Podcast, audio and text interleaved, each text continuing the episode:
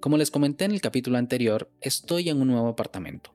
No es más grande que el anterior, pero la distribución entre habitaciones, baño, cocina y demás partes están mejor aprovechadas, por lo que parece que es un poco más grande.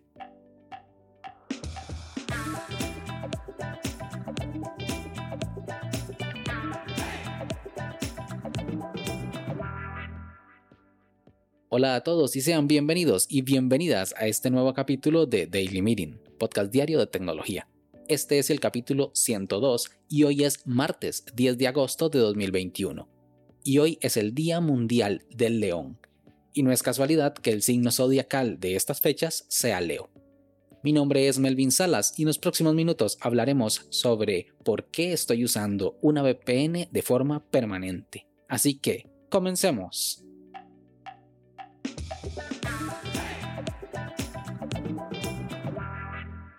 Antes de pasarnos a vivir aquí, una de las primeras cosas que nos fijamos mi pareja y yo fue la conexión a Internet, porque aún Costa Rica no tiene un sistema de distribución de fibra óptica apropiada y aún muchos lugares tienen una conexión tirando a mala. Por lo que le preguntamos al dueño y a los vecinos sobre la oferta de servicios, y lo primero fue evidente, no hay fibra óptica, solo cobre mediante cable coaxial, por lo que nos podíamos ir olvidando de enlaces simétricos o de grandes velocidades de descarga. Los proveedores eran escasos, pero encontramos uno bastante decente llamado Tigo. Tigo nació en Bolivia en los años 90, pero la sede principal está en Bogotá, Colombia, aunque realmente la casa madre es Millicom International Cellular SA, que está en Luxemburgo.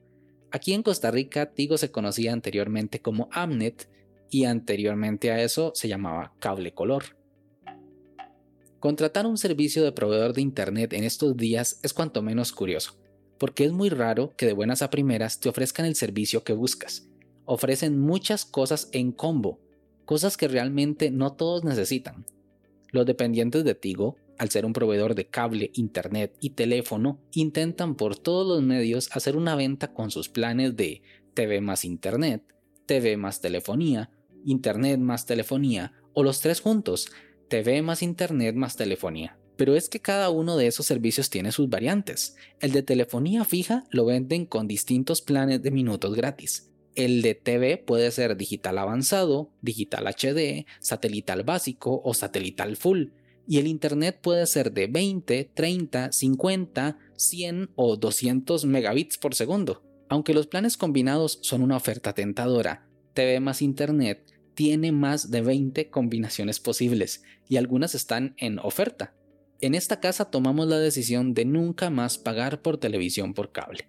Básicamente porque ya pagamos varios servicios de contenido multimedia por demanda, Netflix, Amazon Prime y Apple TV Plus, y que son infinitamente superior que la televisión por cable, porque nos permite pausar, retroceder y hasta cambiar el idioma de lo que estamos viendo, cosa que no pasa con la televisión tradicional.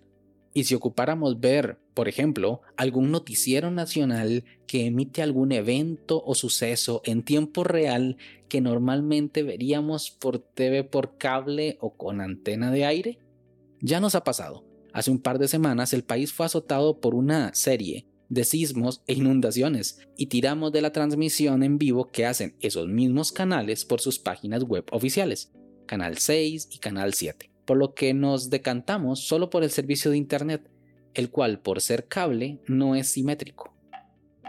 Y ya van dos veces que digo simétrico, pero ¿qué significa eso? Pues en pocas palabras es que la velocidad de subida y de bajada para la conexión a Internet es la misma o casi la misma. En principio no tiene nada de especial esta simetría, sino que lo que se persigue es tener más velocidad de subida, porque típicamente los proveedores de servicios de Internet dan una buena velocidad de bajada, pero una pésima velocidad de subida.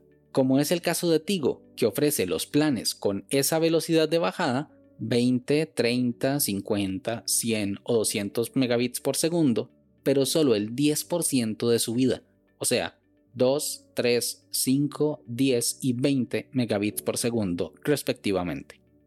Aunque para un usuario medio esto no representa algún problema, porque lo único que hacen es descargar contenido, para los que teletrabajan, telestudian o hacen transmisiones en directo en YouTube o Twitch, sí es un inconveniente muy grande, porque limita lo que se puede hacer. No es lo mismo tener 100 megabits por segundo y estar viendo una lección en vivo de una clase de cocina que estar transmitiendo la clase y tener solo 10 megabits por segundo.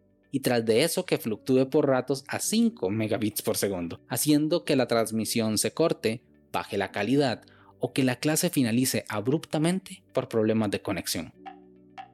Pues al final que hemos contratado el plan de 200 megabits por segundo. Más que nada porque era el único que proveía una velocidad de subida decente de 20 megabits por segundo.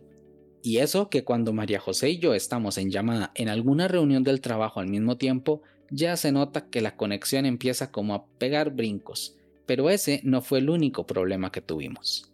En muchas ocasiones, especialmente los primeros días, vimos que la conexión a Internet tenía algo malo y fuera de lo común, como que se lerdeaba por ratos, haciendo imposible navegar, y luego, ¡pum!, volvía de golpe. La situación era totalmente aleatoria y parecía solucionarse sin que hiciéramos nada. Esta situación no solo era molesta por momentos, sino que nos estaba causando problemas en reuniones del trabajo que hacemos con Google Meet o cuando hacemos alguna búsqueda en Google o cuando editamos algún documento en línea usando Google Docs, pero nunca pasaba cuando estábamos en Zoom viendo Netflix o haciendo alguna búsqueda en DuckDuckGo. Fue fácil identificar el común denominador, Google, por lo que recurrimos al método científico para buscar la raíz del problema.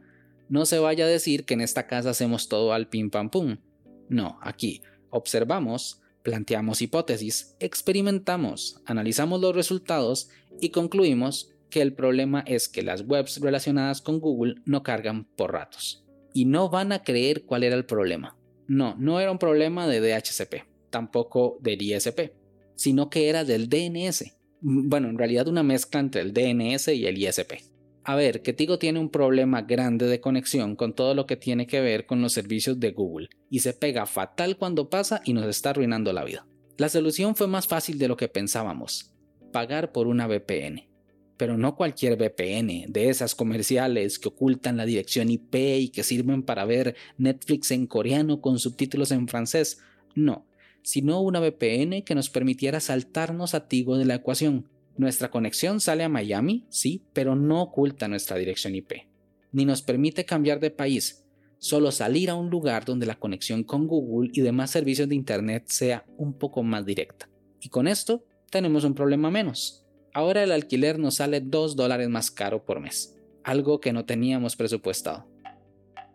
¿Y tú, pagarías por una VPN? Sin más, este episodio llega a su fin. Recuerda dejar tus comentarios en Twitter, arroba Melvin Salas. Si quieres estar atento sobre los capítulos futuros, no olvides suscribirte de tu aplicación de podcast favorita. Y también suscribirte a la newsletter semanal en melvinsalas.com barra podcast. Este capítulo fue grabado con mucho cariño en Cartago, Costa Rica. Nos escuchamos mañana. Hasta luego.